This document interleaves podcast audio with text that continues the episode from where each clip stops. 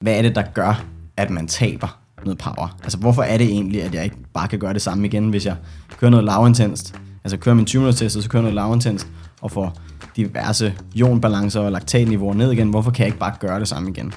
Og der ser man, at i hvert fald i nogle studier, at bevægelsesøkonomien bliver dårligere. Så det er det med, hvor meget power man får ud i pedalerne, for hvor meget ilt man optager. Og det er derfor, at pulsen den stiger ved den samme intensitet. Det vil sige, at man skal bruge mere ilt for at levere øh, det samme. Og man er nok ikke helt sikker på, hvorfor det sker, men det er sådan noget med, at man måske aktiverer nogle flere type 2 muskelfiber ved en lavere belastning, eller der sker en øh, ineffektivitet i mitokondrierne.